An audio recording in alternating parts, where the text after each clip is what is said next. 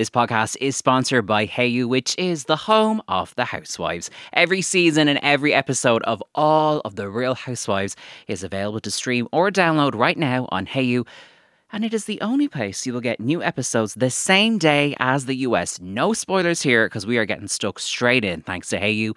You can start a free trial now at hayu.com and after that it's only $5.99 per month, which is like the price of a cup of coffee and there's no commitments. You can cancel whenever you want. November is going to be amazing because Something that we Housewives fans have dreamed of for years is finally happening. The crossover of dreams I am discussing, I am bringing to your attention. The Real Housewives Ultimate Girls Trip is coming to Hayu from Friday, the 19th of November. I actually cannot believe this is happening. We have Melissa and Teresa from Jersey, we have Kyle from Beverly Hills, we have Cynthia and Kenya. Kenya! From Atlanta, and we, of course, representing New York, have Ramona and Luann as well. What is going to happen when those gals get together? I I can't even, I can't deal. I actually can't deal. I'm so excited. And if you wanted more, oh, there's more. On Mondays, you will have The Real Housewives of Potomac, The Real Housewives of Salt Lake City, and my girls. Finally back, The Real Housewives of Melbourne. Come on.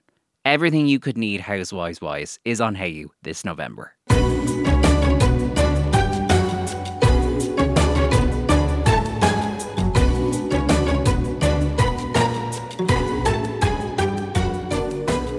Hello and welcome to Housewives and Me, a podcast about why we love the real housewives. I'm your host, Connor Bean, and welcome back for another brand new episode. Today I'm joined by someone I've wanted to have on for a while who's actually friends with previous guests on the show, Vicky Notaro, who did suggest that this person might be more than perfect to come on this podcast to talk about their housewives obsession. I am speaking to uh, Caitlin McBride today, who is a writer who wrote uh, books like The Day That Changed My Life, and she's a journalist. She actually recently wrote a piece for Rogue.ie about uh, Real Housewives and all that kind of thing. So I'll try and find a link to that and put it in the show notes for this episode. She's a proper hardcore fan, been with the shows for like a good decade. And this is a great chat because we get into kind of that thing of the difference between watching the shows long term versus coming to more recently. And we got, yeah, we went into places around that that I've actually never really thought about when discussing that topic, which is interesting because it has come up on the podcast before. It's always fun to chat to someone who's just got that like deep, deep love for Real Housewives. So I think you're going to really like this one. Without any further ado, here is Caitlin McBride on Housewives and Me.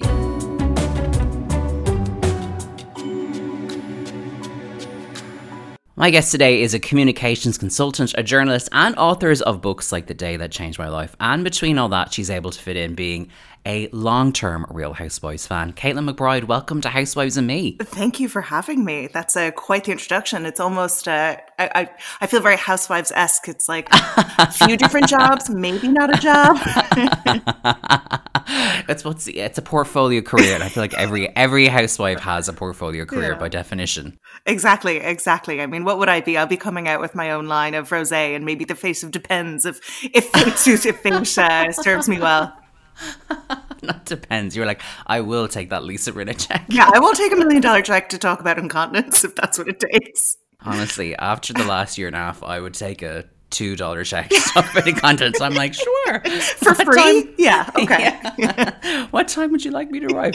so we have a lot of cities to get into, mm-hmm. some airing, some not. I have a lot of questions for you, but I do want to know because I know that you're a long term viewer of the show. So how did you get started on the Real Housewives? Yeah, my my journey began uh, in 2011. Yeah, so it's our 10 year anniversary this year, and we we I'm talking about them like actually they're real people. So I began watching. Yeah, in 2011, I had kind of heard like peripherally about these new shows that were really popular. So originally, I'm actually from New York, not from the city. Unfortunately, no run-ins with um, any of the crew, but I, despite my best efforts at times, but I, I, moved to Ireland when I was 12, so we would always go over and visit um, families throughout mm-hmm. the years. And I remember one of my cousins telling me about the show, and she was like, "It's so ridiculous. There's this woman who calls herself a countess, and she insists on being called it." And I was like, "This sounds hilarious." Never really thought again more of it. And then my friend, and he's one of my closest friends friends uh, told me at the time about this crazy show that was going on. And it was called Real House New York City. And again, it was the Countess, like Luann was the big lead. And it was oh, available wow. at Netflix. Like this is how this is in the first iteration of Housewives being available on Netflix. I remember and, yeah. that's how I watched New York as well. I remember exactly. that. Yeah, yeah. And I think anyone that fell for it kind of really fell in love with them, like with the Jill Zarins and that kind of OG crew. And so I just really enjoyed it. And went back again over time, and then I, I I want to say Beverly Hills, or I'm not, I'm, I'm not sure of the timeline, so I don't want to be fact check on this. So, um, another franchise I believe was available on Netflix at the time. So then I kind of took a break because it wasn't really this cultural phenomenon at that point that it had become. And then I heard of this app, Hayu, I'm going to say like two years later. And ever since then, my world has changed. And I'm not just saying that because I know you just got sponsored by you. is, I was like, excellent integrated marketing on the podcast. No, I understand. I was, that's how I, I mean, that's all like sponsorship aside, that is my Hayu journey. I was like, they're launching a what for the who? Yeah. Sign me up. So I get, exactly. I get it. I totally get it. And it's five euro a month. But anyway, sorry, people will be like, oh, stop. but, it, but it really is. It is my most active and my most used app. And so with Same. that, I realized that there was all these different franchises in all these different cities. So my journey has been a global one. I have seen all the international franchises. I am like, I know it's for for better or worse. I'm just noting that here, international. We will be discussing Melbourne. I know, I know carry on, carry on, carry on. And I'm even like, oh, you know, I'm an active participant in, you know, they call it like the Bravo cinematic universe. So Vanderpump yes. Rules, Summer House, now Winter House, all these really mm-hmm. fantastic shows, but they're just so fun. And also, I know it's really bad, and perhaps you have an, an, element of this as well, but because it's now become this kind of cultural phenomenon within the last year or two, particularly the last year, everybody's at home um, watching because of COVID, and again was available on Netflix. I'm kind of like, oh, I've been watching this for years. it's, a little, it's, a, it's, a, it's a little snooty, but uh, I enjoy it all the same. No, it's it, I struggle with that because in a way I'm like the more the merrier. Finally, I can do a podcast and people will understand what I'm talking about. But I'm also like, you weren't there. You didn't live through Tom and Luann in real time. It's about you know, I'm Tom. Like, I know. it's like you didn't like follow the dreary seasons of Beverly Hills to get to this one. Like people who came on to Beverly Hills this year, I'm like, do you know the years we have suffered of the same storyline for 800 episodes, and now you want like I become Erika Jayne. I'm like, oh, now you want to join? Like, exactly. But I know what you mean. It is nice that you can actually say now, oh, I watch X, and people actually do watch it, or people want to talk to you about it. Because for years it was like finding the few people you knew and be like. Yeah it was like an over here. It was like a really intense bonding thing because you'd be like, "You watched it as well." I know because there was like five of us for honestly about ten years. I think like, I'd, I'd, see like the odd person putting it up on Instagram, and I wouldn't even put anything up because nobody even knew what I was talking about. So they'd be like, "Okay, that sounds a bit silly," which it is, but it's also fantastic. But I have like. they are real friends, but they're more internet friends because I remember I went on a press trip like I don't know, I'm going to say seven years ago. And mm-hmm. at the time I was working as a journalist, so press trips are where, um, you know, you go over either with the brand or with the tourist board and they kind of put on a show. And anyway, I was um, made friends with this really wonderful girl called Sarah's Kylie. Sadie's Kitchen is her product. But we realized we both watched the show and we have literally never seen each other since. But I'd say we talk two to three times a week, um, wow. mostly recapping everything about it. And it's just really funny. So it was kind of this like unique little bonding experience because really nobody else did. And it was something, and and you know, you'll know this, and the people listening to this will know this. Like when you start watching, it's it's very compulsive. Like it's hard to not become completely mm-hmm. engrossed in it. And so mm-hmm. I think it's interesting. And I thought it was interesting about what you were saying as well about like you know the people who've recently started watching and we're like we've endured so much. And I yes. find it's because the opinions are so different. I find like the new viewers mm. versus the mm. older viewers because we feel hardened by our experiences. And um, I think it's really interesting that like I do notice it as well. I will confess also I am like a super nerd when it comes to this. I am not active on Reddit, but I'm a super lurker, and I love watching the post um, episode discussion threads, particularly for Real Housewives. Sometimes people are vicious, but mostly it's actually quite a nice community, and I love seeing it because you can see uh, like the people who've been watching it originally because they almost feel like hard done by when they feel like they're not getting what what they deserve in terms of storyline or authenticity or transparency, and then the newer people who are like, oh, I kind of feel bad. And I'm like, do not feel bad. Do you not remember that time in 2016 yeah. when she gave that yeah. dirty look to so and so? And um, so it's it's I, I find it really interesting, but it's just it's just so fun and it's so entertaining, and I love these women like they're my friends, no matter how sad it is. I think you've actually, and it's weird. I think you've hit on something there, like the sort of newer fans versus the older fans. It's not unlike the shows themselves, where the long term cast members start to behave a certain way in the show and when a new person comes in even unintentionally they kind of get hazed. Like i mean there's obvious examples like ramona and shannon beador are really notorious for like trying to ice out the new people but like there is that dynamic where some people are like i've been here a while and you're new and i think sometimes the fandom there's an element of that and i'm like am i the shannon beador am i gatekeeping? Oh my gosh are we? But actually and you know what's interesting is because shannon i was actually recently rewatching um, her first season on the oc and they tortured her. And I'm like, oh my mm. gosh, are we Heather? Are we the Heather and Tamra? and now the Shannons. So it's it's interesting to see the dynamics. Actually, that's a very astute observation. You've given me food for thought now. I know myself. I'm actually thinking of myself. I'm like, wow, I need to just let my guard down and be open. yeah, it's like calm down. It's just a TV show yeah, literally, it's just a TV show. Yeah. What is the appeal of the shows for you overall? Do you think like is it just that the almost kind of cliche of just getting to see women in groups be themselves on TV? Is it the soapiness of it? Is it the comedy? Like what draws you in? It's a combination of all of them because I feel like I get something different from each franchise. So I suppose the the kind of franchise as a whole, um, I just I find it really at its core just really entertaining. I remember like I remember laughing and find it really funny when I first started watching New York all those years ago and I just thought, you know, Bethenny was so snarky and I became really invested in the Bethenny and Jill friendship and then kind of eventual downfall and then you become I think especially for those those earlier seasons because they're a lot more authentic whereas now they're a little more produced. I think with those seasons, you kind of feel like you're watching real people, albeit kind of crazy people, um, but really watching their lives unfold and how they interact. And it was so, you know, to quote Dorit, diametrically opposed to my life that I diametrically opposed. exactly. Another accent I won't try, but um, but I think that it was so different to my life that I was like, this is just fascinating. It's just like a real kind of like a fishbowl you're watching. And then as time began on, then I mean, you know, I feel like I kind of really appreciate the casting and, and what each housewife brings to it. Like I love Sonja for her comedy. Sonja is my ultimate uh, favorite housewife.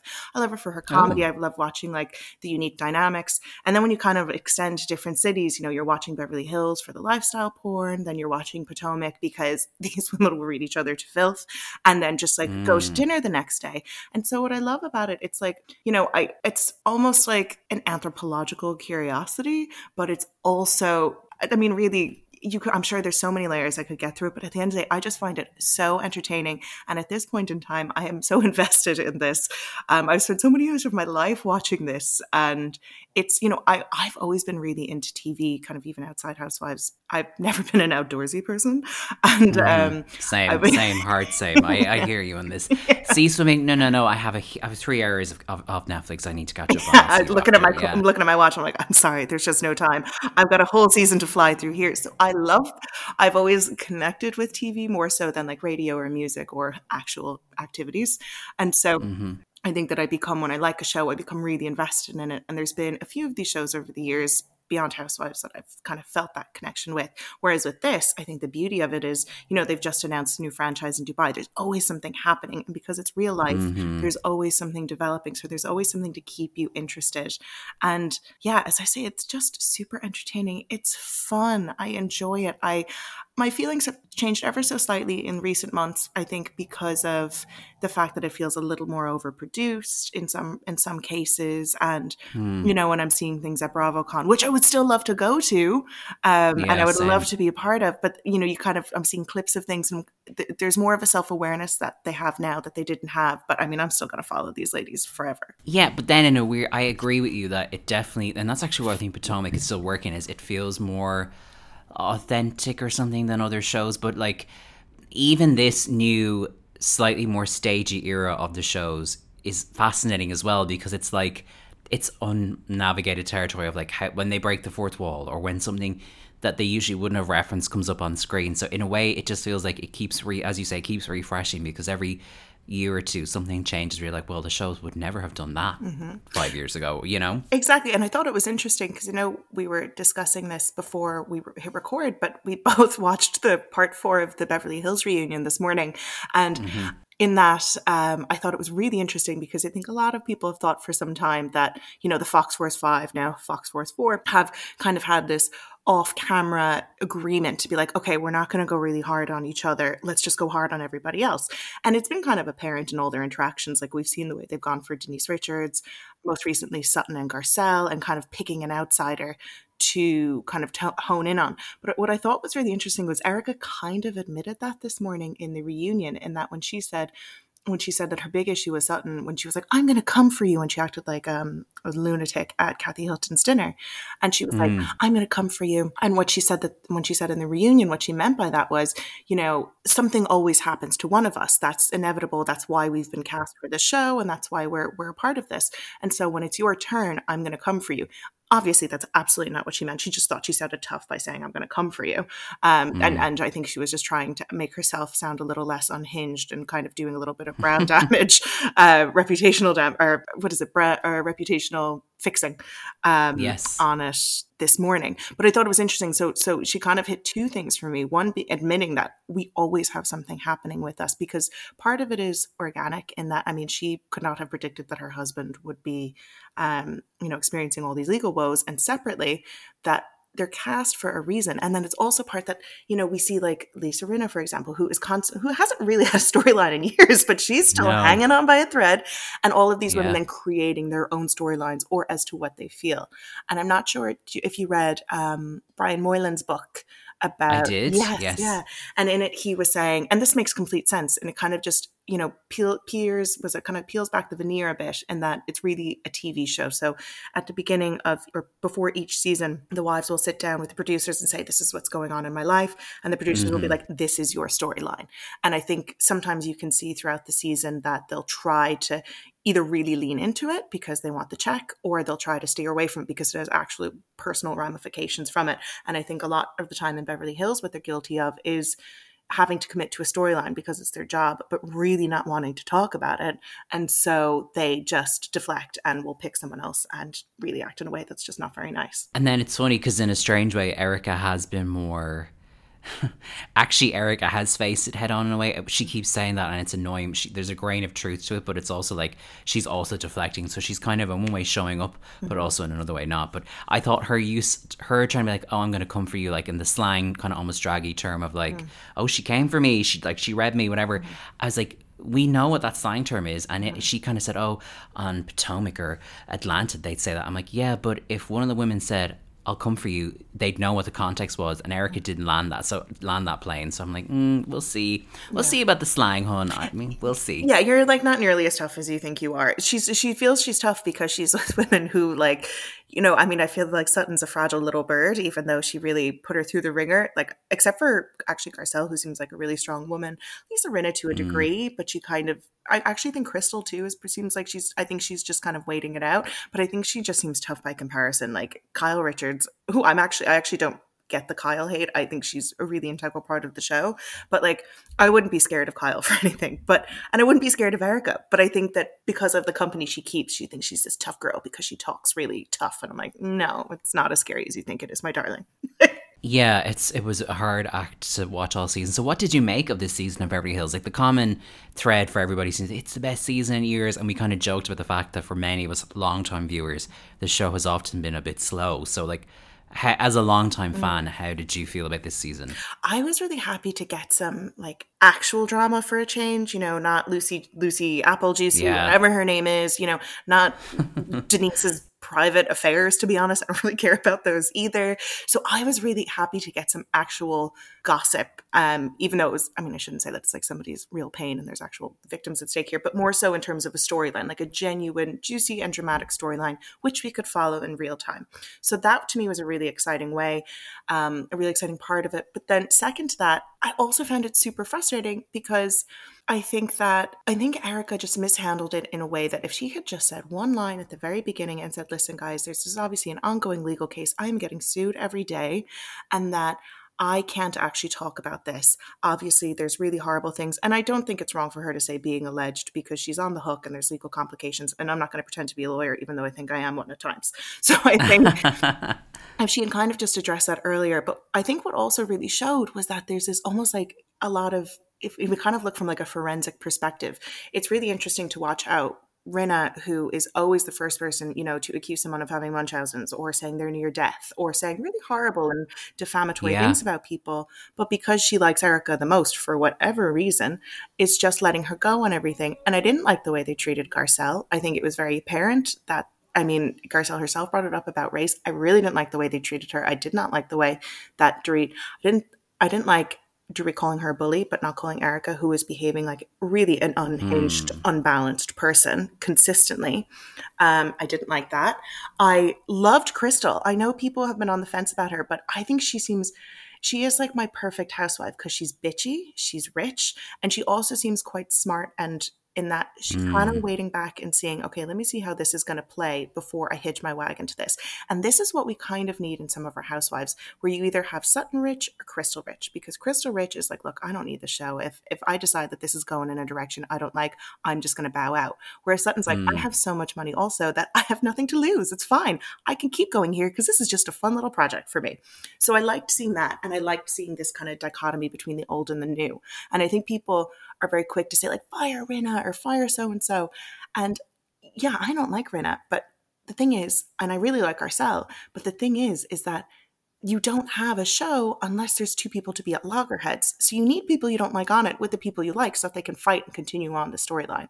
But I mean, overall, I thought it was really good. I thought it was his best in years, but that's not saying that it was still on par with the best seasons of Potomac or the best seasons of New York because what I find about Beverly Hills is like I feel like I need to like take a nap afterwards. It's not funny. I don't have fun with them. I don't enjoy them the same way I enjoy, you know, I put on RHONY in the background sometimes when I like just need to unwind or whatever and I just have my headphones on and I'm just listening to these women like fight over the dumbest things because it makes me laugh and it relaxes me. Whereas these women like get me fired up and not in a fun way. But again, I will of course I'm a masochist. I will continue to watch this for years to come. No, it's funny because sometimes when they do, when they try to be fun on Beverly Hills, it always feels a bit forced. Like Lisa Rinna going, "Oh my god!" ah," and like just screaming. It's like, oh. Sometimes I wonder if you think you're having fun with each other, or like, are we meant to enjoy this? Like, it's a very yeah, sometimes the fun factor can be missing in Beverly Hills. Like that's one thing they're not always great at. Yeah, I remember the uh, I remembered the one time that I like actually really laughed was when they went to Provence and they got drunk that day, and I was like, okay, because they just let their guard down a little bit, and they were just funny and silly, and it's just not so you know image conscious. Whereas I feel like contrarily we see on Potomac, even though it, it, it's them, it's I don't even think they're particularly big drinkers. Like we see them drink, but I never really see them drunk.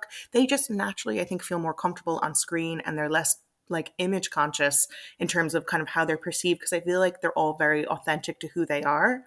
And so when you're more comfortable in your own skin, it's easier to be like, you know, love me or hate me. This is me. And so I think that's it, it's, it's a lack of authenticity, but that's probably matching to the city. I mean, I feel like if we visited Beverly Hills in person, I wouldn't be like, wow, everyone here is so normal and authentic and fun. yeah, they're a product of their environment. Yeah. Um, we just we mentioned Potomac there, and I was going to ask you about it. Like, obviously, season six didn't quite have the same Mm. huge linchpin storyline that they had the season before with the Monique Candiace stuff. But there's been a lot going on, and I feel like it has won over so many new viewers in the last Mm. year or two.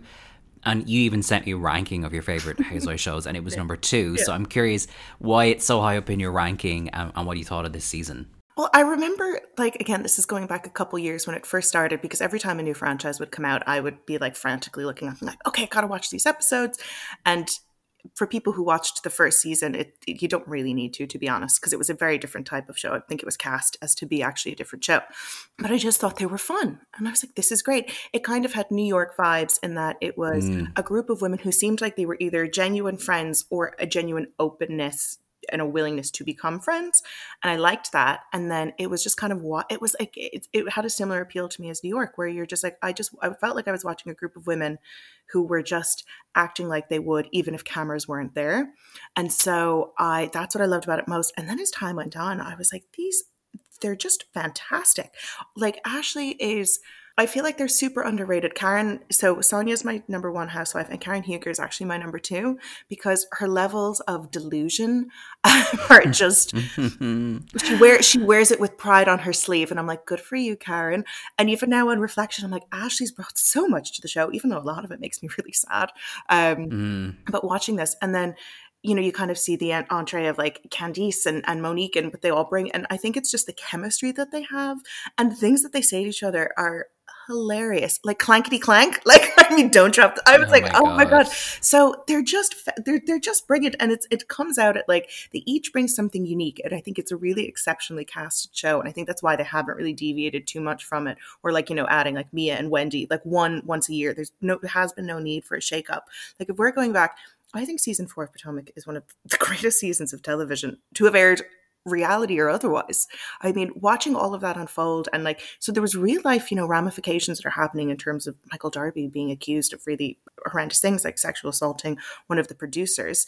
And then mm. you mm-hmm. also have, you know, Candiace coming for uh, Ashley with a butter knife, like, oh, and, yeah. and, and Ashley like provoking her. And I was like, you literally couldn't make that up. And that genuinely, and even though they're both kind of like super extra, it also still, still felt very genuine. I felt that that fight would have happened whether Bravo cameras were there or not, and that's what I like about it is that it feels more. They know how to put on a good show, but they know how to make it seem natural. That's yeah, I think that's it, isn't it? They there's a sense of they go to work and do their job, but also it's natural to them. And even I always think like uh, season four was really when I fell in love with Potomac because I watched I started in season three. I was like, this is good, what a great cast. And then season four is like, oh, they're killing it. And I just always think of Candiace with the knife, the whole afterwards. She goes, I invited her into my home. I gave her a beverage. I always think of that line because yeah. it's so housewives. It is exactly. She's like, and it's just so funny. And as she's like, you better watch your mom's table. I was like, oh my god, it was just fantastic. And then it was talking about like you know Michael's. I was I'm gonna say I sound like a, Erika here being like Michael's alleged comments about Juan, which I also really so like literally every episode something else would happen and your jaw would drop and like I can't wait to watch the next one.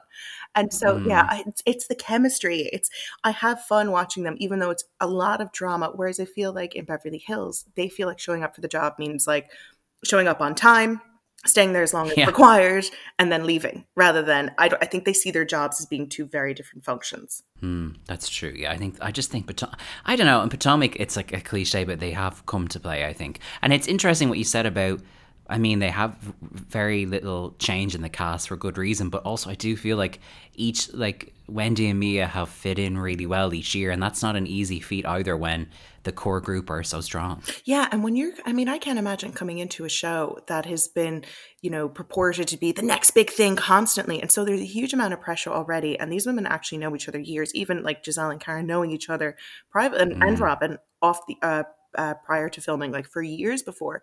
So that has to be really intimidating.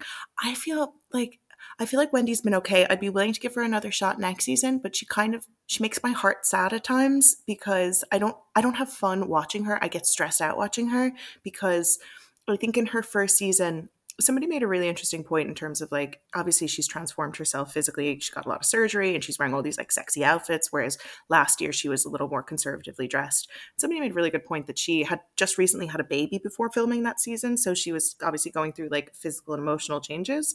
But I feel like this season she's just she's it's it's like she watched a bunch of reality shows in the intervening times of filming and was like this is how a reality star acts. So what's jarring is that she's being really inauthentic. She's not being herself. Whereas last season I actually didn't mind her. I didn't think she was most exciting, but she was still herself.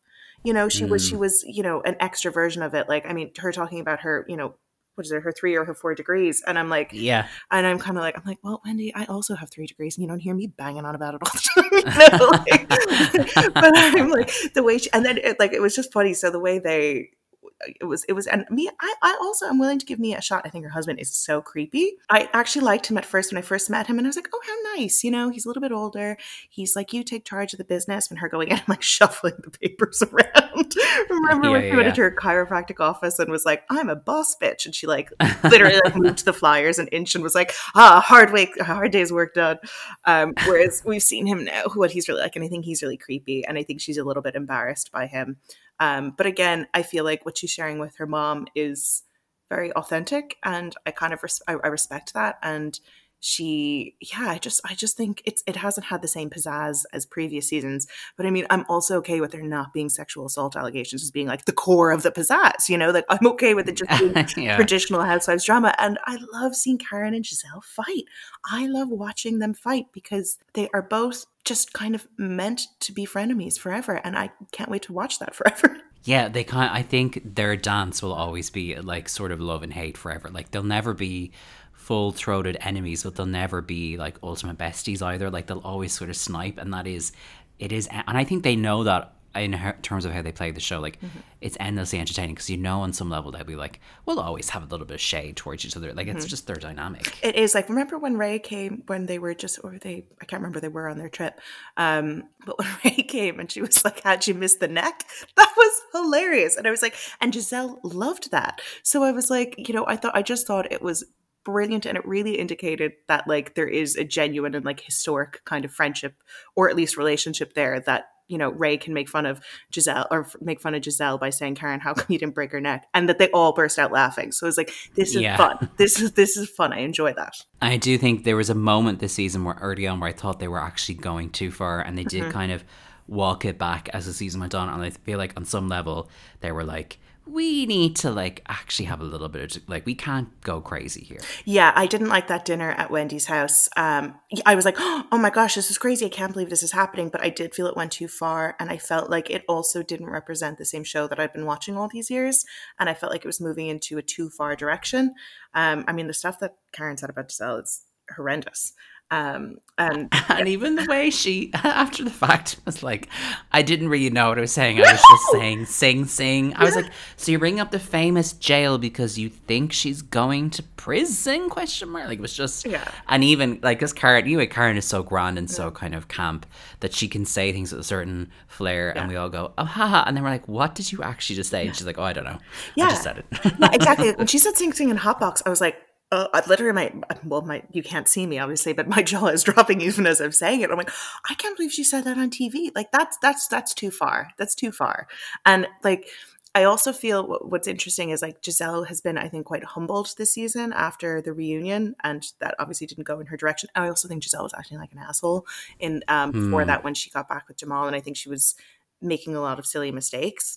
But then she kind of seems like she's been humbled a little bit, but I'm happy to see her now in the last few episodes that she's been kind of like back, back having that main character energy that we love. So the kind of newest addition, and a show that really has cemented itself already, is Salt Lake City. Mm-hmm. I'm curious how you how you feel about it because when you've watched the shows a long time, when a new one comes along, it is kind of an adjustment. I love it. I think it, and it is because I was, you know, I've I've watched the first few seasons of the now defunct Dallas, and I never got that into it. Like I was like, oh, okay, this is like I'll, I'll, watch it, but I'm not. It's, it wasn't, you know, appointment television. Whereas I love Salt Lake City. I get such a kick out of them. In the first mm. season, I'm quite happening for the the downfall of Jen Shah because, again, I felt like everybody else was like presenting an authentic version of themselves, no matter how weird it was. So, for example, I was I love I like them all in this in the way that I like all my housewives. I don't want to be friends with any of these women in real life, but I never want them to leave my TV screen. And so, right. with someone like Whitney, you know, for her to talk about her dad's addiction and really put that out there, I was like, this that was very real. Heather talking about leaving Mormonism and the real life repercussions for it, and just being hilarious and like kind of the Greek chorus and the normal one. And then you have all these like Lisa and Meredith who I'm like, are you even here? Which one's which? Um, mm. So hmm. then you have all these kind of interesting women, and then Jen Shah, who's like, I'm on a reality show. I'm gonna, you know, take this up a thousand notches. So I never really felt that she jarred well. But now watching this season, I just I think it's excellent television. You know, Meredith is engaging. Lisa is completely delusional and a top tier villain. Um, Whitney is yeah. also delusional but I just really like her. I don't know why. I like them all. I think they're really interesting. Um, and I think that it's interesting that Salt Lake City, where we kind of think Mormonism actually has the most diverse cast, and also proves how well that that works, and that we should really be having more of it at the year of 2021. But I think that that's really Jennie's storyline makes me very sad. I love her daughter; she's one of my favorite housewife kids. Um, yeah, but I like it overall. I just I, I can't wait to watch the feds come for Jen Shah. I I've been, I've been watching that clip drunk sober for I don't know how long for since it came out. like at a house party, people were like, "Put put on something you want to watch on YouTube." They put a song on. You're like, "I know, just the six minute video. Hold on, let's play." Exactly. Yeah, no. This is my Super Bowl coming up. I know. Do you know? I actually because I'm kind of doing this thing where I like bank a few interviews, and I'm like, why didn't I schedule everything after that episode? And it was only after I scheduled, and then Bravo were like, this week a supersized episode. The feds arrive. I was like, fuck, Yeah. fuck. So I might have to check back in with every guest, just to be like, and what are your thoughts? But yeah, I'm excited to see where that goes. And Salt Lake City is interesting because it has that eccentric feel that a great housewives show will have for me where it just feels a bit weird but in a way that i love and i can't stop watching I know. Like, I'm not entirely convinced that Mary Cosby even knows she's being filmed for a television show. Like, I think like she is again, and I, I know she's being accused of really horrible things like a cult leader, and yet I'm also like, never leave my TV screen. Like, this is she is. Last season, I think we didn't get enough of her because I think they said that originally she was cast as a friend of, and that's why there wasn't enough footage, and then they boosted her up Yeah. to a full time housewife.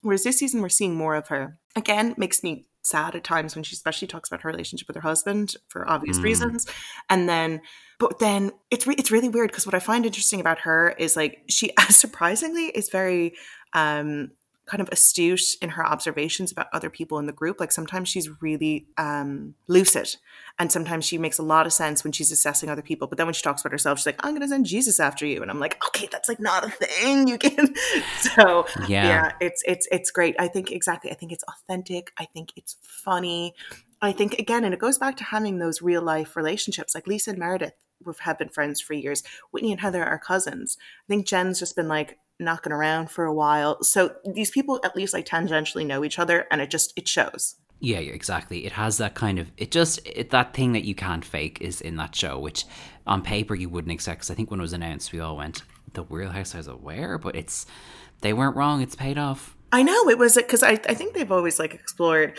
I mean, was when I hit the boards and I looked to see what's going on in Real Housewives world, um, that they had previously looked at like Nashville, um, Orlando, Chicago. So all these suggestions of people like this would be great.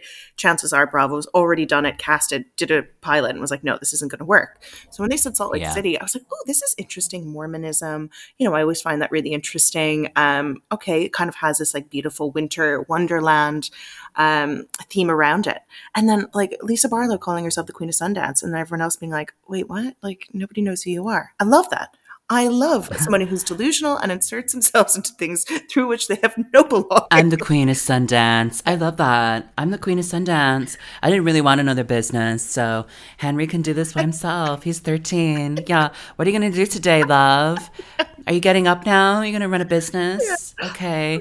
She's like, she, I just, I could watch her walk around her house. Last season, I was obsessed with Meredith and wanted a 24 7 live feed, and now I'm obsessed with Lisa and want a 24 7 live feed. I completely agree. I find her so interesting. And like she, at the same time, I feel like she is who she is. Like, even though she's mm. not as clever as she thinks she is, like when she was try- trying to do the setup with the guy Cameron, who was a previous member of Mary's church.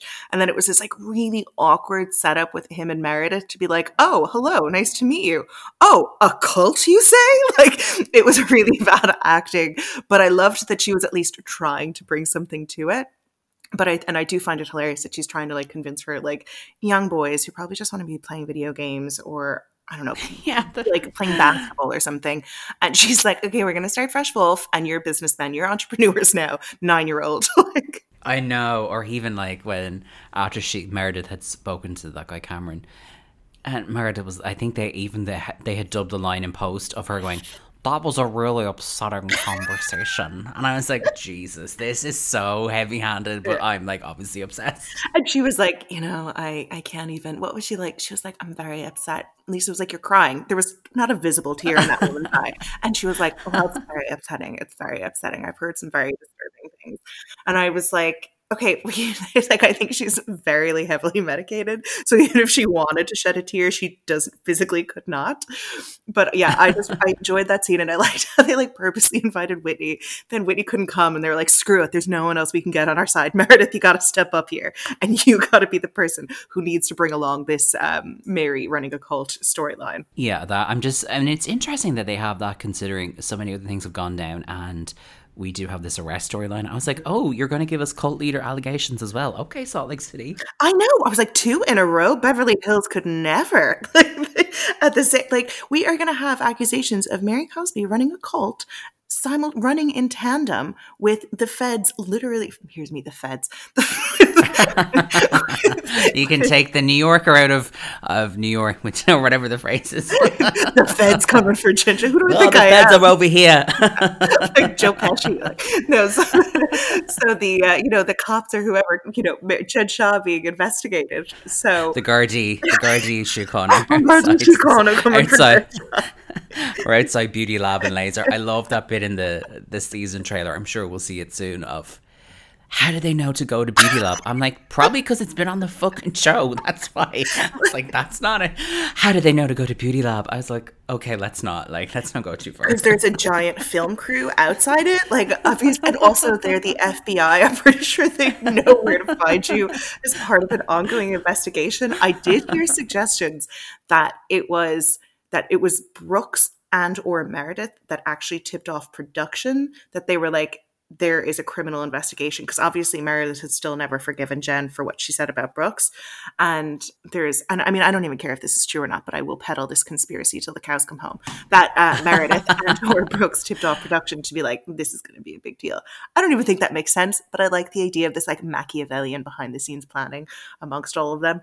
So I can't wait to watch that. And like you see how excited they were. Heather was like, "Oh, the Shotsky, yay!" And then it's like her Jen looking deadpan into the camera, like, "I gotta go. I'm about to be arrested." God, you just you honestly couldn't write it.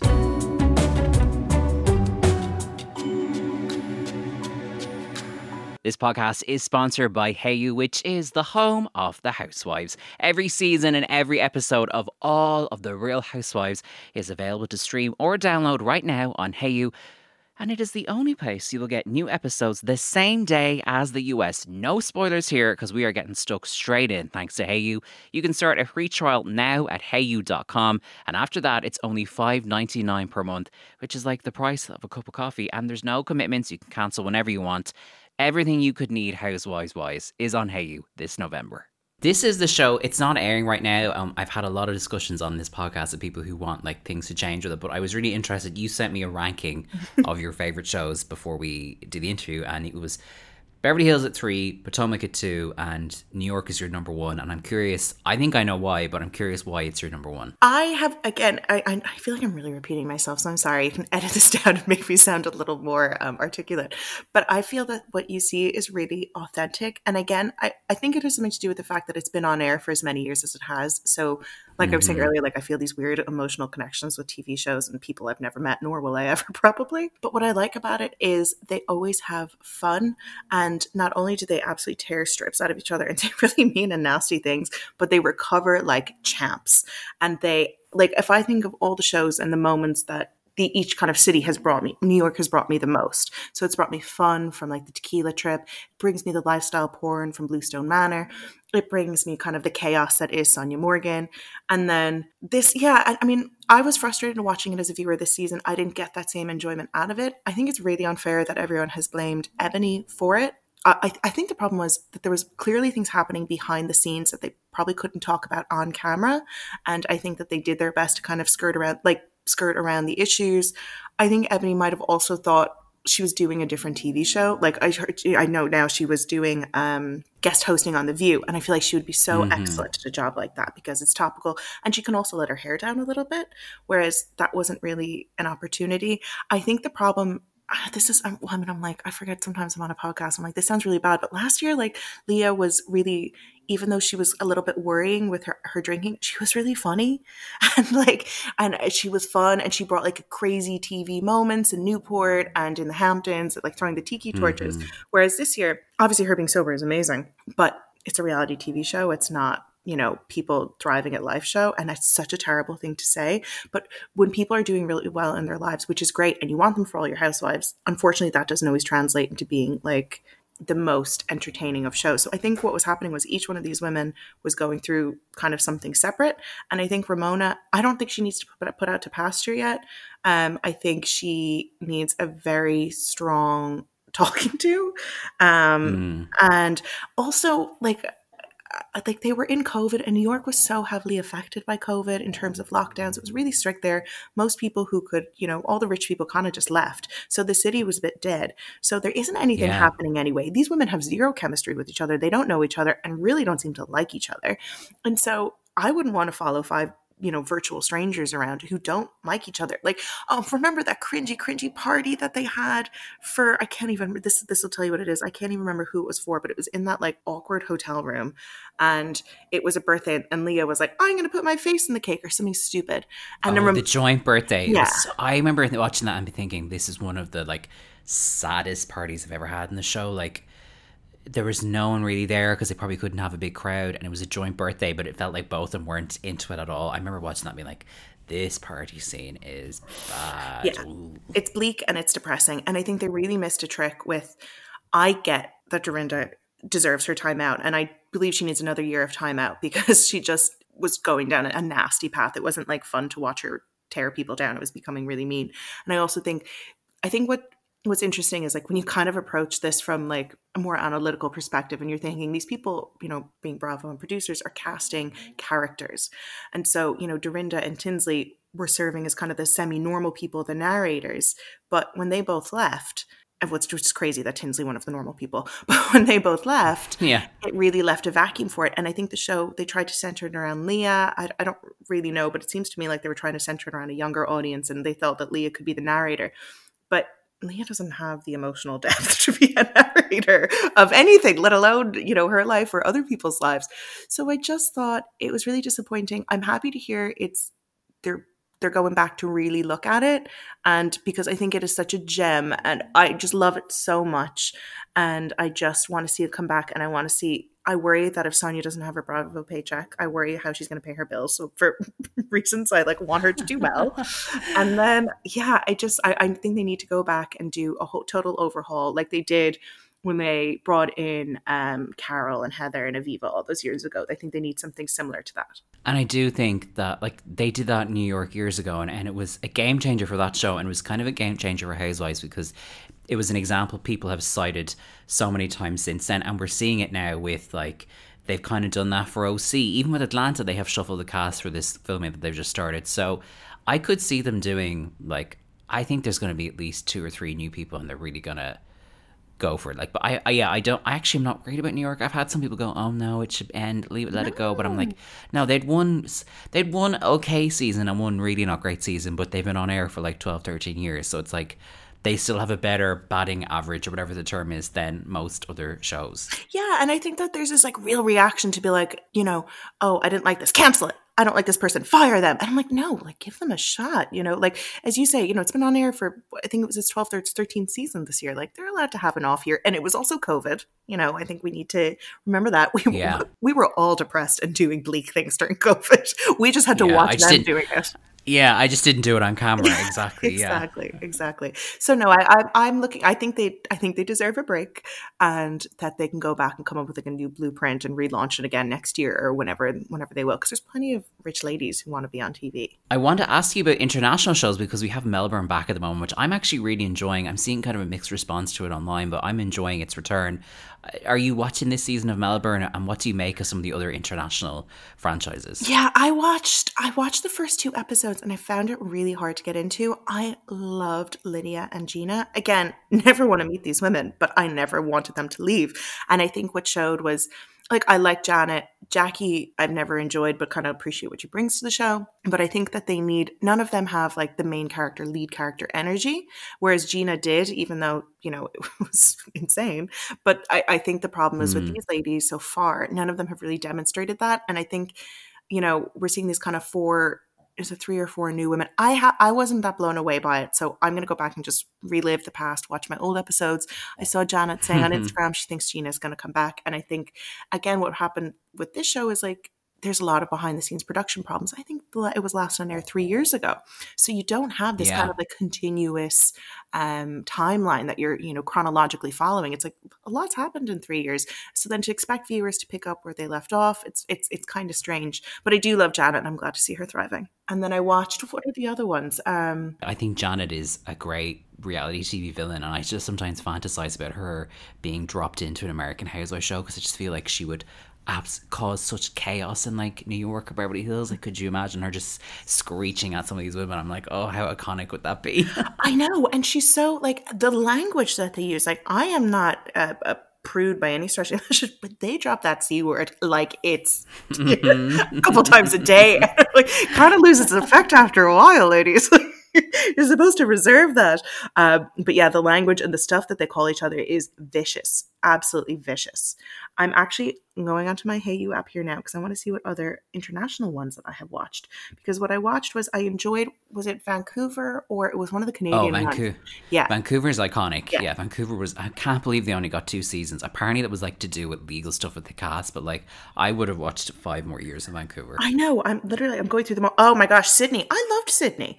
And apparently um they cut it because they said they were too bitchy. I thought Sydney was great. Well, they, of course they were bitchy. What else were they supposed to be? Kumbaya. yeah. Like, I love that story about Sydney that they did one season and it did okay in Australia and when they tried to sell it to Bravo, Bravo were like, It's too mean, it's too intense, we can't air this. I was like, You guys think this I was like that it must be bad for you if you think it's like that bad given what you've watched in America. But yeah, I think they were just too full throttle on Sydney from the jump. It felt like it didn't feel earned. I was like, oh my god, they all hate each other, Yeah. like straight off the, the bat. It so was yeah, remember the, the girl, she was a really beautiful one. Um I can't remember her name. but I always remember the story of her saying like she grew up very privileged and she was trying to, you know, share with her children that they're so much luckier than than than other people and i was like okay this is nice and she's like you know when we fly in first class upstairs on the airplane i always make my children go downstairs to coach and i walk them up and down and i say you know what that could be you and it's me That is I forgot about that. I'm trying to think who said that. Which she was a really Which- it wasn't Christy or I can't remember her name, but I always just think I was like, that is the funniest thing I've ever heard. You, uh, I, I, yeah, they were just, yeah. I remember just the fights they had were vicious, just really, really vicious. And Athena X, I mean, how could, how are we worthy? I mean, the cape alone was was pause for consideration. I'll give her that. I'm curious. I mean, you, we're in Ireland, so mm. it's not really something that happens. But have you had any run-ins or encounters, or even social media interactions with with Real Housewives stars or people adjacent? So I've had so I for my birthday last year, I asked my husband to get me a cameo. I'd asked like months before, and I was like, "Can you get me a cameo for my birthday?" And he was like, "Sure." And I, I said, because I was like, we, we don't really do like gifts very often, so I'm like, I want a cameo from Sonja Morgan, and if she can't do it, Karen Huger. As if like Sonja's so busy she can't take the hundred dollars for the cameo. So I got a cameo from Sonja Morgan. I'll send it to you after this. Um, it's amazing. she looks fantastic in it. She's like, "Oh, Caitlin, I had an intern called Caitlin," and it's just thirty seconds of pure joy. And she just, she was, I just, I just loved it. And then on occasion, I would tweet about them, and like somebody would like it. Like I tweeted something and added Leah, and she clapped, and I was like, "Oh my god, it's like we're best friends." Um, and so yeah so I, I don't i don't tag them in tweets because i'm actually scared because the way they react about anything that could be perceived as negative. So i try not to tag them. I'll use the hashtag like 'cause obviously who doesn't want a few retweets? But i don't need it to be uh cause, dra- dragging kind of any attention to any of them. But no my cameo from sonja and i was actually thinking i got uh, i was actually going to buy myself one a few weeks ago. Um, i got married a few weeks ago and i was going to buy myself one uh, from from karen. And i was going to be like hey i know you and ray are celebrating your 25th anniversary. Well i just no, but i was like is that too sad is that too sad so I'm yeah. starting my marriage, and I would love Yeah. some advice. yeah. I was like because i just wanted something that i was like because they give so many of them. So i'm like what's something that they can i feel like i can get something unique because i feel like i've watched a lot of cameos and yes i love them but when you watch the cameos you, a lot of them are quite repetitive so i'm like what's something like really dumb and cheesy that i can get something to say that i feel will be special and unique to me? So yeah i didn't i didn't pull the trigger. I, I have some self-respect but i will admit to considering it. It would have been iconic if like you had bought the cameo ahead of the wedding and when they were like, you know, and now Caitlin will read her vows and you like pull out a laptop and you hook it to the speaker and you go one second and you hit play and Karen's like to honor and obey or whatever. this is la dame. This is the grand dame. Yeah. So I've got. Yeah, I also think I've. I've definitely spent too much time at home uh, alone with my thoughts that I'm like, this seems like a completely reasonable, sane thing to do. And now share with everyone on your podcast. Uh, also as well, I feel like if like the people who would get it are so relatively few. Most of your friends would be like, "You got who to wish Yeah. you well for your wedding?" Like it would just be like, "What are you doing?" Yeah. yeah, I feel like it doesn't really have the same punch when you buy it for yourself. So I probably should have like planted the seed with someone else. But no, I think yeah, they, they are super fun though, and I would really recommend. I believe Avery Singer works in partnerships at Cameo, um, which I love for her. I mean, isn't that so? Like, you, she's such a wheeler and dealer. She's really She's so a wheeler mum. dealer. Yeah. When she's on the show now, I'm like, "Oh my god, you're Ramona Jr. This is so Mm-hmm. scary." I know, and I felt like she could have had always had the potential to be just like a little bit. She was probably inevitably always going to become her mom. She's like an only child. She grew up in in the city, and it seemed like she was like Ramona doesn't exactly have the most like open social circle. So Avery, she probably gave the same for Avery, and even the schools and stuff she went to were kind of probably very carbon copy as to what her upbringing had been like in wherever she was living in New York. So I think she hasn't been exposed to much. So it's kind of disappointing, but also, I mean, I think she's a, she's she seems definitely more normal than Ramona, but like so does everyone.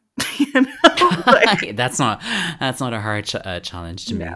Um, this is a question that I think you are more than ready to tackle as a long time viewer, but I have to ask: What would your tagline be and why? Okay, so you had for transparency, you had said this to me in advance because I was because I've I've really thought a lot about this over the years. But I have to say, so what I'm going to read are, as I said, I got married a few weeks ago, and one of my friends who also who had initially introduced me to the show all those years ago had actually written in my wedding card a few suggested taglines.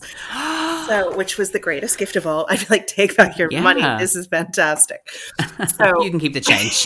exactly. So the the the context of this is that my husband has a really popular Instagram page and he talks about food a lot on it. So here are the Okay. okay. that he suggested. He's gonna be like, "Why are you sharing like private correspondence with you?" But it's like, okay, you might have come for dinner, but you'll want to stay for the tea. I was like, okay, I like that. Uh, oh, that's good. That's very good. my husband is the chef, but all I'm cooking is drama.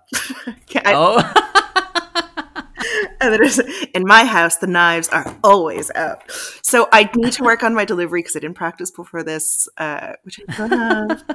But yeah, I sound like Lisa Barlow in hers, where she's like, "You don't have to love me. I love myself enough for the both of us." That's what I sound like. I'm, I'm the Lisa Barlow. Of oh yeah. You don't have to love me. I love myself enough for the both of us. I didn't. I didn't practice delivery. I just record that. I'm gonna go, guys. Like she, hers sounds like it was an Instagram voice note that she sent on the way to a meeting. I was like, It's "Take a breath. Lisa." Like, Um, I'm impressed that you had taglines from your real life ready to go. That's definitely a first. I think anyone's ever read them off a wedding card before. this is like definitely. I'm like, I'm not going to email you afterwards. But like, can you cut out the second half of that interview? I really should let, let my freak flag fly a little bit. Um, the other question I love asking people every time on this podcast is the dinner party question. So Mm. you're throwing a dinner party. You can have five people from the shows come over. So it can be housewives, Mm-hmm. it can be friends of, husbands, whoever. What five people are popping over and why? Okay, yes, uh, you did tell me this one too, and I forgot to prepare because I'm so excited about the card. Okay, um, let me think. So Sonja Morgan, need my need my queen Sonja there. I'd also love Karen because I'd be they're my two favorites. I think then I would like. I'm trying to think even because I'm like, who are like the husbands like that I'm interested in? I'd like, yeah, I think if I had to have that, I'd have Sonja, I'd have Karen. I think also I'm going to pick one from each franchise. I'm going to choose Heather because I feel like she would narrate really well from Salt Lake. Mm-hmm. From Beverly Hills, I would choose. See, I think they're too normal now. But I, yeah, I'm going to choose Garcelle. And then I'm going to choose who's like a random outlier. Maybe someone like Sheree. Because I feel like if I have Sheree, Karen, and Sonja, like I have my three delusional queens ready to go. And then I've got Garcelle and Heather to kind of balance it out and narrate and be normal. But also, they're all like nice. So I feel like I'd still enjoy myself. Right. So I feel like that would be a chaotic combination that I would enjoy. That's chaotic, but it's also fun. Like no one's gonna be really vicious No. there. Like you're not you're not bringing the villain over for like the entree because you're like you know what, we don't need that energy tonight. No, no, and I'm there to like strictly observe or participate. I don't know. I guess this is a fantasy. I guess I'll be participating in some in the conversation. But I think yeah, I don't like the like I don't like when it gets vicious. Like I didn't like watching Erika snarl at something at the dinner. I was, you know, yes, it was entertaining television, but I don't like when it goes kind of low. Um, I didn't Mm. like watching Monique and Candiace like go at it in the way that they did. That made me, you know, it wasn't it wasn't like fun watching. Um, it was compelling, but it wasn't fun. So I'm going to think if I'm going to be there and I'm going to be an active participant, I want it to still be fun. Yeah, that's a great way of, of putting it, particularly if, if, if we're going to be enjoying the dinner ourselves. exactly. Um, but I do want Patrick. Oh, sorry. If I could add one extra person, if Patrick from Kathy Hilton's dinner could be serving me and, and making the food, I would I would appreciate that. I'd like a bell too. That could be a new subcategory where I'm like, and if you want, you can assign uh, some of the help of certain housewives to turn up at your house. We can well. get like, the, a lady can come drop off our stuff. I don't know. oh, and then when she was like, when Kathy was like, oh Paula, the lady. Her name's Paula. I was like, okay, cool. We do know her name. Yeah, meanwhile, like, um, that was definitely right. just written on one of her notes that was in her purse. And she'd look down and be like, Paula, yeah, I know everyone's name. um, I know you mentioned kind of that you sometimes put on old episodes in the mm. background mm. and stuff, but in terms of your like Real Housewives journey, is there a show that like you're gonna go back and rewatch, or one that you're excited for it to come back or revisit? Well, I rewatched them all. Um, I, I have to also bear in mind that because COVID has really given me a lot of spare time. Like I left, um, I left my job last May, and I went back to college actually in September. I did an MBA like like Candiace, not and I did mine before her. I'm not a complete psychopath, um, but I did that in September, and so I would always kind of like my downtime. So it was really intense schedule. So my downtime would always just be like, okay, where's my happy place? Let me just put on old episodes of New York. I love watching old episodes of OC. Um, I've tried to get Vicky Notaro, one of your previous guests, to watch it, and she said she just can't get into it. But I mean, the I sometimes I don't know why I find it really cathartic, but watching the Brooks cancer scandal really relaxes me. I love to watch it. I don't know why, but I just ah bliss, bliss. no, ah, fake medical documents. Like every episode about it, I'm just like it's like you're rewatch. It's like you're watching it for the first time, and I just feel like that's magic in a bottle. But I'm looking forward okay, to so, coming back, being rehauled, which it desperately, desperately needed. I'm looking forward to Heather Dubrow coming back. I'm looking forward to seeing some new cast members. I think one of them's already in trouble with the IRS. I'm like, great, this is what I want. Um, no victims and orphans in your lawsuits. This is what I want. Just defraud the government. Um, yeah, yeah. So I'm, I'm looking forward to that coming back, and I'm not, I have no feelings about Dallas being cancelled. I think it was the right move. I'm excited about Miami. I probably would have been more excited a few years ago because I think that had the potential to be truly great. And I still don't unclear as to why it never took off the way it did because it was really, really good show. So I'm looking forward to seeing that on Peacock, but I don't really have any love for Larsa Pippen, so that's kind of disappointing. I am curious how much Larsa will or won't say about the Kardashians because the Kardashians don't work with NBC Universal anymore, and Larsa fell out with them, and she's on an NBC Universal show. So I'm like, is this going to be like the Kardashian tell-all? Like, is she going to spend episodes been like, and another thing about Kim. you know, like, is that going to be the crux I feel like not because Larsa seems so thirsty that she's probably thinking, I can't say anything about Kim on the off chance that one day she might take me back and let me be like a fourth string friend of hers. like, I feel, True. yeah, I feel like True. she's thinking maybe, maybe, perhaps somehow. But I just, yeah, I don't, I don't think she brought a lot to the show when she was on it before. She was on an episode of Selling Sunset and she was still really boring. She's just do, she, I think she thinks she is a Kardashian, and I'm like, no, they also have magic in a bottle, and it's different, and you're not it. Sorry, Larsa. the more we chat, the more I'm like, you should be on Housewives. You would be so good. No, God, and here's me. I'm like, I'm way too nice to be on Housewives. Meanwhile, like, get out, Larsa. I want nothing to do with you. Get off my TV. It's like you, you in the interview chair going, she doesn't have it. She's it's with lightning in a bottle, and she certainly does not have that. I don't even realize. But I swear, it's it's only the. But this is it. Probably has rubbed off, like we were saying earlier. You know, this um, the what talking about the gatekeeping. It's like maybe some of their bad habits I've picked up, and plus, you know, I'm isolated for two years. Maybe maybe I'm just maybe I'm a bitchy person now. I don't know. No, I just I just uh, I find it just great. I, I, do love it. I think it's so fun. I love also um, you know, perhaps when you're as your podcast is continuing to grow, uh, which is really cool. But I think there's so much about like the Vanderpump Rules and the Summer House and Winter House, and I just think there's so much other fun Bravo shows that I love, and I think that also people should get into because I'm like, if you like Housewives, you're going to love this. Not all of them, but some of them. Before we go, where can people find you online? I know that you've kind of shifted in your career, but there is obviously the books that you've written and stuff. So if people want to check out your work, where can they find you? Um, they can find me on Twitter and on Instagram. So on Twitter, I'm McBride underscore Caitlin. And on Instagram, I'm Caitlin underscore McBee. Those underscores represent that clearly another Caitlin McBride got before I did. but yeah. It's tough out there for Caitlins. Those Caitlin McBrides, I didn't realize it was such a competitive game, but it is. But yeah. So Damn I'm, it. Yeah, I'm, I'm somewhat active on both. So thank you very much for asking. And of course, I mean, your more recent book, The Day That Changed My Life, I mean, people can still probably check that out. And listen, I am the believer that books are good Christmas gifts. So can you tell us about that book and what the, the story is behind that one? Oh, thank you.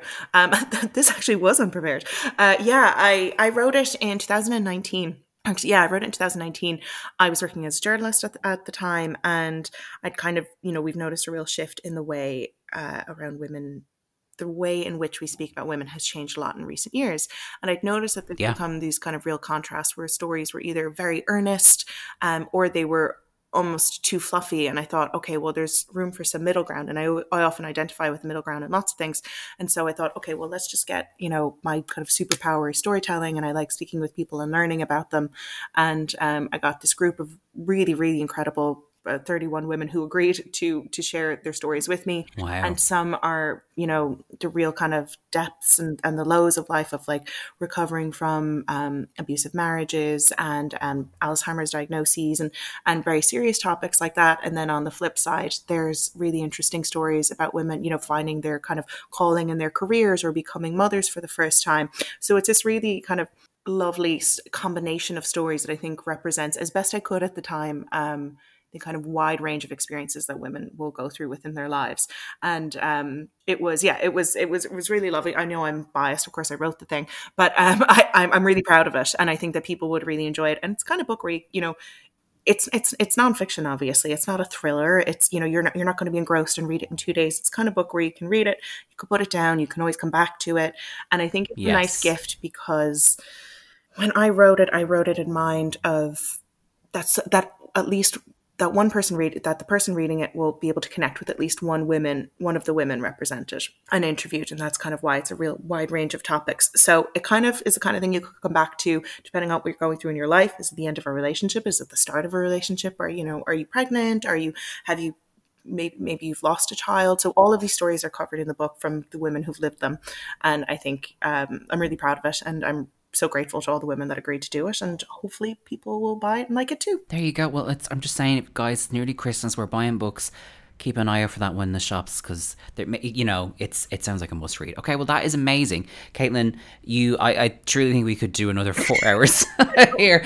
We could we could keep going and going, but I'm aware that you have other things on today, so I won't keep you. But um, thank you very much for coming on Housewives and Me. Thank you so much for having me, and I am kind of mortified as I think about how honest I was. So please don't judge me that much, everyone. And I hope you enjoy your respective housewives journeys. That was Caitlin McBride here on Housewives and Me. Caitlin's book is called The Day That Changed My Life. It is available in bookshops across Ireland. I'll put a link to uh, where you can buy it online as well. But definitely, I've seen it in many a bookshop over the last year or two. It has a really distinct cover, so it's pretty hard to miss. And we'll link to uh, social media where you can find Caitlin as well. If you're listening on Apple Podcasts and you like what you heard today, you can, of course, leave a rating or a review on Apple Podcasts if you if you felt so inclined. It is a huge help for the show. You can get us on social media as well at Housewives and Me on Twitter and Instagram, and you can find me on there as well. It's Connor Bean on both those platforms also. So until next time, thank you very much for listening. Stay safe, and I'll talk to you soon.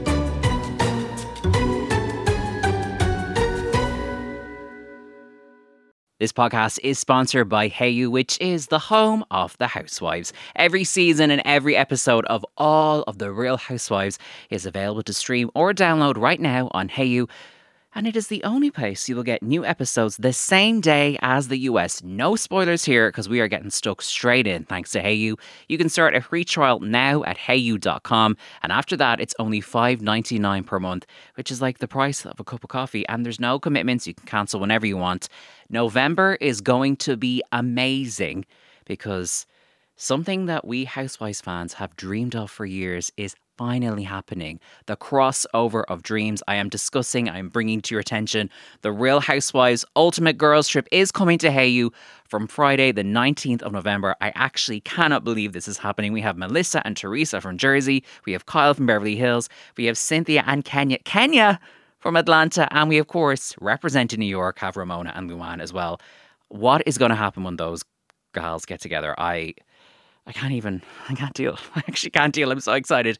And if you wanted more, oh, there's more. On Mondays, you will have The Real Housewives of Potomac, The Real Housewives of Salt Lake City, and my girls. Finally back, The Real Housewives of Melbourne. Come on. Everything you could need housewives wise is on Hayu this November.